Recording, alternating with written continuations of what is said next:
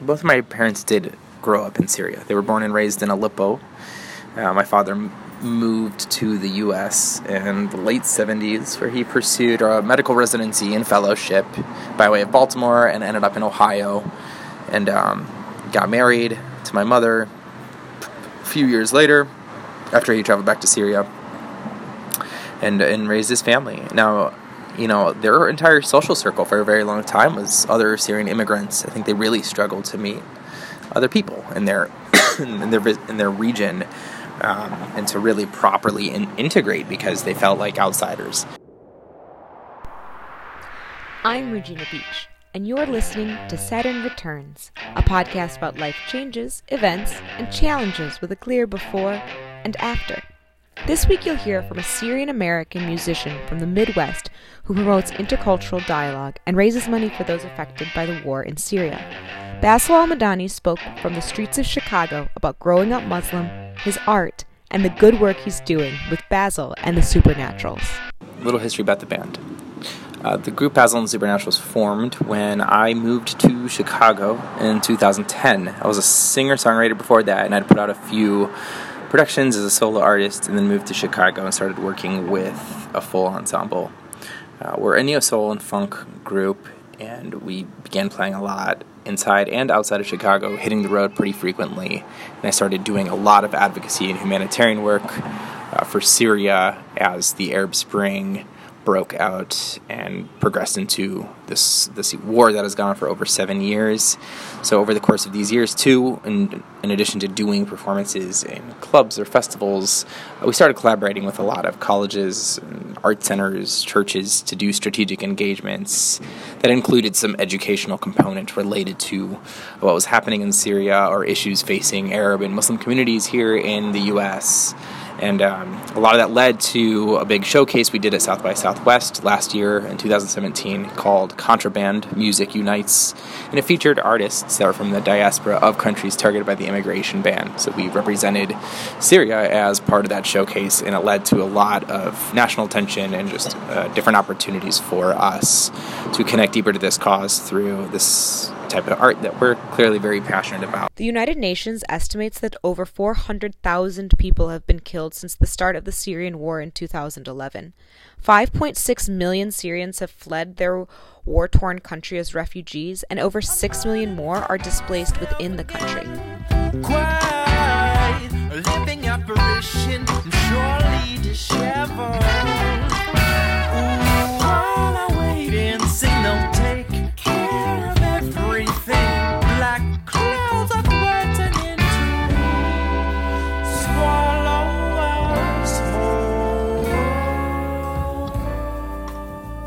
But essentially, I'm first generation Syrian American.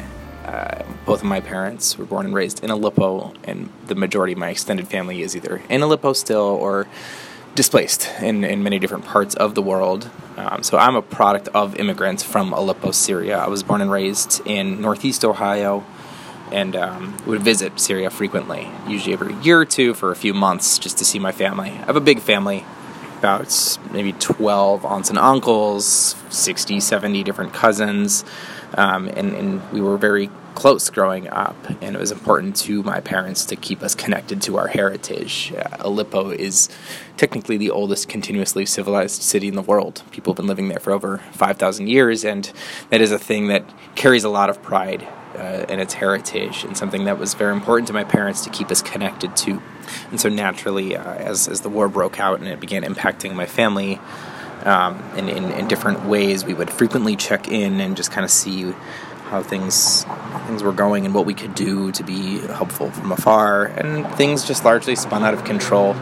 Um, I've had family deeply impacted by the crisis. I've lost uh, a family member, a cousin of mine, who was a young young girl, young student in microbiology, studying for her PhD. Who was just a casualty of the war. Um, family members losing their homes, losing their jobs, and economically it's just devastated. So it, a lot of family that has been impacted by this are split apart in, in different places in the world. So it is certainly an issue that is very near and dear personal. As are most Syrians, Basil's family is Muslim, and during the holy month of Ramadan, Muslims worldwide fast and reflect as one of the five pillars of Islam. So in terms of how we celebrated Ramadan growing up was by really coming together as a family and doing this together. Uh, we would make sure you know we had dinner at the same exact time every single night, and and to to have a conversation, you know, about about what we were experiencing through fasting and what it meant to us, and just being introspective. That's ultimately what Ramadan is all about.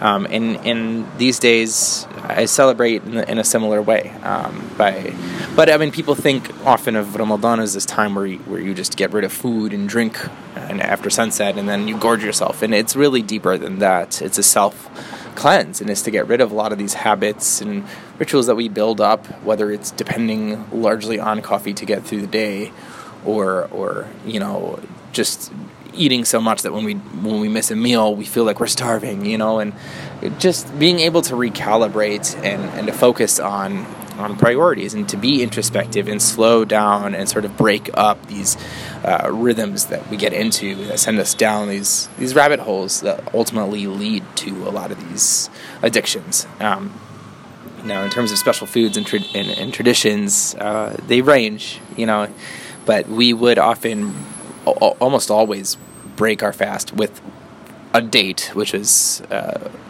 I mean, that's in the in the way that the Prophet Muhammad uh, would break his fast. So with this sweet touch of, of the date, and um, followed by that, we would always have some kind of soup. So usually like a hearty lentil soup, something to, to, really come into the meal like softly but with substance, um, and then it would just al- allow you to prevent overeating. Because a lot of times you're so hungry you just like want to eat really fast, um, and so but yeah, the, beyond that, we'd eat anything uh, under the sun. So a lot of times, just like tasty grilled meats, shawarmas, and uh, chickpea based meals. A lot of beans uh, because beans really sit heavy and burn slowly, so they're good for conserving energy. And usually, kind of just stay away from anything too greasy. But every once in a while, you get that craving. When we activate non-Muslim demographics, I guess my ultimate goal is just to create a deeper sense of compassion and understanding, um, and just closeness. You know, I'm I'm an Ohio guy. I was born and raised in the Midwest. I've lived there my entire life, uh, and I'm deeply connected to this issue that is across the world, and it hits home. You know, I, I could have easily been there. Any of us could have been. We're, we're a country made up of immigrants with these complex histories, and so, you know, it baffles me when we when the, make this issue feel so much further away than it really is. There's so many people in our communities that are personally impacted by the war in Syria and, and wars in other countries, uh, and, and, ultimately that is why you know why we came together in the first place to create a place of safety and access uh, for for people who've been impacted by these issues. So, you know, I feel you know, we, we get a mix. I think essentially in, in a lot of environments that we that we perform and engage people in, they're based around a humanitarian message of peace and, and, and just helping children and families to get their lives back on track. So I don't necessarily feel like uh, we get a lot of resistance or, or terrible misunderstandings because uh, you know I'm I'm coming in with I'm playing in uh, this American or Western style of music that they're familiar with. I'm coming in with a with a message of peace and just helping families and people to get their lives back on track. I'm not coming in with a political agenda that necessarily sets up that level of disturbance, um, which I think all the all the more is why all the more reason for for why it's important to, to continue doing the type of work and, and, engagements that we do and to get into those types of settings where they're otherwise not even meeting Muslim people at all. I think it does help to break down those walls. I need something to lay the edge You blame it on hard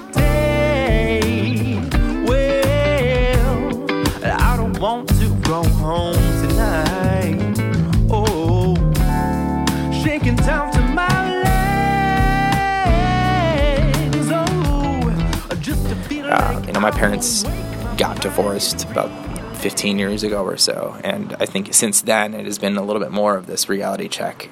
Uh, uh since a lot of their social circles just changed naturally because of their circumstance, it allowed them to really engage with other people in their in their social circles and uh, and to and to create new friendships with people outside of that. And it's been uh, it's been a lot more helpful in terms of challenge for them. Now, growing up for me and, and my brothers, I'm, I'm a, one of three sons. I'm the youngest of three. And um, I know we grew up in a college town in Northeast Ohio, in Kent, Ohio, and we were fortunate to meet people from all walks of life, of all colors and shapes and sizes and religions, and um, you know that was that was a really important piece of of, of my history, and uh, I think if anything, it's just drawn me closer to my culture over the years, and the more that I understand about the history of my people and the history of my parents and especially in the context of the war, uh, it has allowed me to really embrace that sense of diversity and this ability to have a foot into different worlds and to be able to provide a voice for both, seeing that more as a, as a strength than as some type of restriction or being an outsider. Um, being able to really embrace and own that and, and to share that with, with the people that I meet. So that that's how I stay connected to my roots. My family is generally very proud about the music and mission that we're after. I think there was caution for a particularly long time, just with any of us being me or my brothers, uh, two older brothers, and um, one one is a photographer. I'm the musician, and the other is the doctor, which is the more traditional path for for a Syrian. Um, you know, it's very difficult for an artist to to achieve sustainability or success in the Middle East uh, through the arts, and I think there was some some caution for sure. And I think in recent years, as my family has seen the type of advocacy work that we do and the impact that it can have uh, to to create a positive force in conversation around our heritage and story, the, the, closer they become to it. And my extended family very much as well. A little more passively, um, you know. I mean, social media is very restricted and in Syria these days, and it's used as a tool to target people unnecessarily. So I think it has a little more caution from like direct engagement, but there's a lot of just overall support and pride for uh, what we're doing through the music and overall mission. Take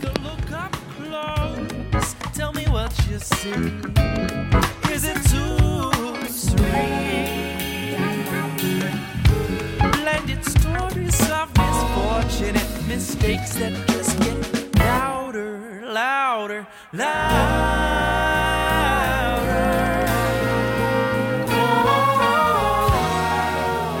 I think the answer is is to read and to be interested and to learn, to and especially to just meet people. I think is is absolutely critical. Um, as it relates to Syria, you know, I always again, it's, it is the oldest continuously civilized city in the world. And there are several UNESCO World Heritage Sites in Syria, and I think just learning about this rich and beautiful history of, of Syria is fascinating. And I think it provides so much context on why it is the way it is today, how this war broke out, the different layers involved. Um, this goes back for, for a long time. So I think it's important to, to read up and understand these things. And um, I think just yeah, again, meet, meeting people is, is critical, and I think traveling. You know, I, I think just just traveling, experiencing the food, uh, seeing some of these sites, the mountains and the and the seas that exist, and just having that cultural exchange is, is always the best way to build compassion and understanding of a different culture.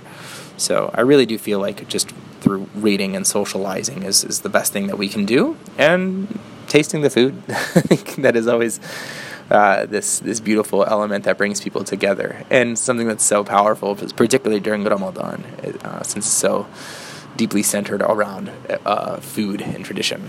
Well, what's powerful about our style of music and art is that.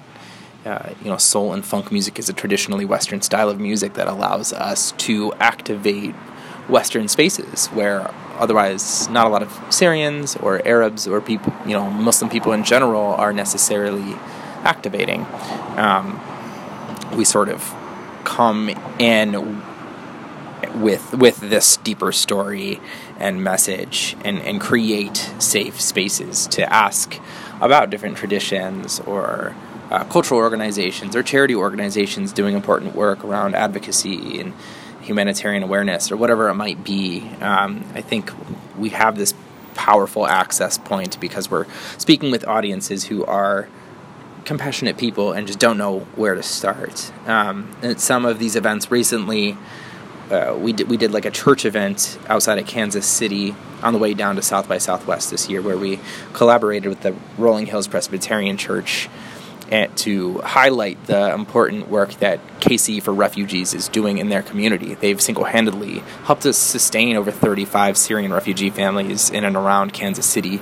They invited a lot of Syrian refugees to that event, and um, they even uh, the Syrian refugees prepared food at these events. So you came, you had a free concert, there's free Syrian food highlighting the work that KC for Refugees was doing, and it was in collaboration with uh, Amnesty International, Syria Relief and Development, and um, a couple other charity organizations and social justice organizations that are just doing important work in the community. Check out the show notes for links to Basil and the Supernatural's website and links to refugee and social justice groups that Basil talks about.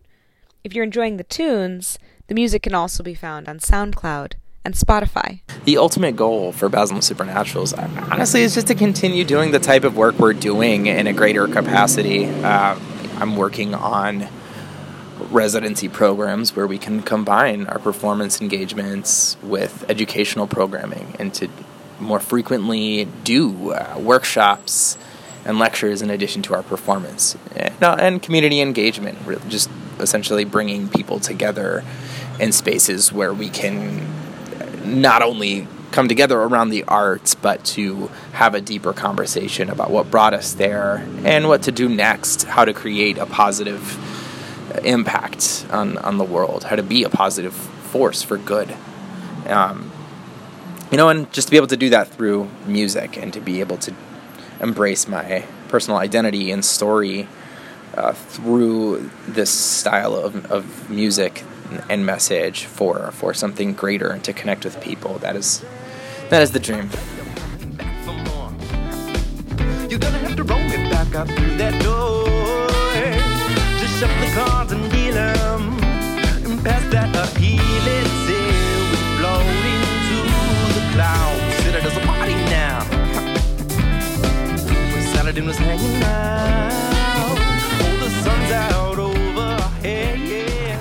a couple things I'd like to share in this one. Um, one is from an engagement we did in the suburbs of Chicago last year, where I was just shedding some light on the refugee crisis and talking about that experience that a lot of these refugees have, putting their lives on the line and the lives of their families to to move somewhere where they can get their lives back on track, and just reiterating for people what it took for them to, to take that leap of faith and how if they had an option to go home. If they had a, if they had the tools and resources they need to get their lives back on track, that they would. A lot of the refugees we meet here in the states are very nervous. You know, they they're worried that they're disturbing the peace. They don't want people to feel like they're stealing their jobs. A lot of them come here with six or seven children and health conditions, and they're just uh, simply trying to get their lives back on track. And somebody raised their hand at this event, and they were just surprised to hear that and said that you know if we reframed the conversation on refugees to talk about what we can do to empower them and to steer the course of their future and get their lives back on track and to help them get home in a peaceful way. Uh, that he, he, felt like a lot of people would actually be more connected to this. So that was just a powerful moment. I didn't realize that was this misconception or misunderstanding until we were in the space together and could have a, an effective conversation around it. And the other story I'd like to share is just a, a, few weeks ago.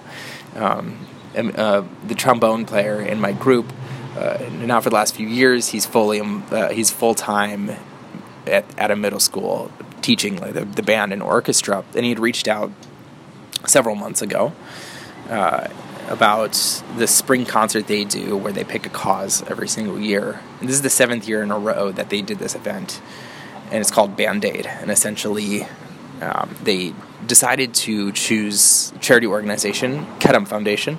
They've done a lot of work with.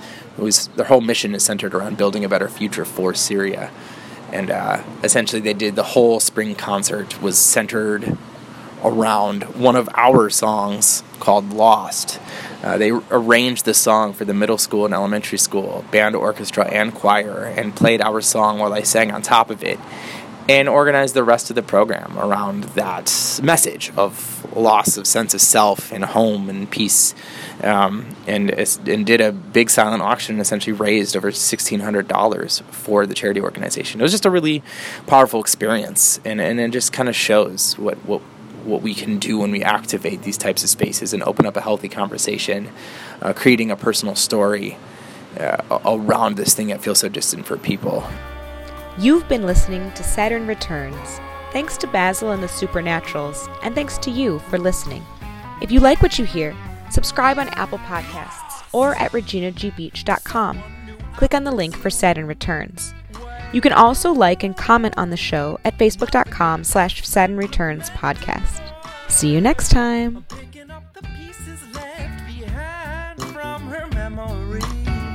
No more searching for.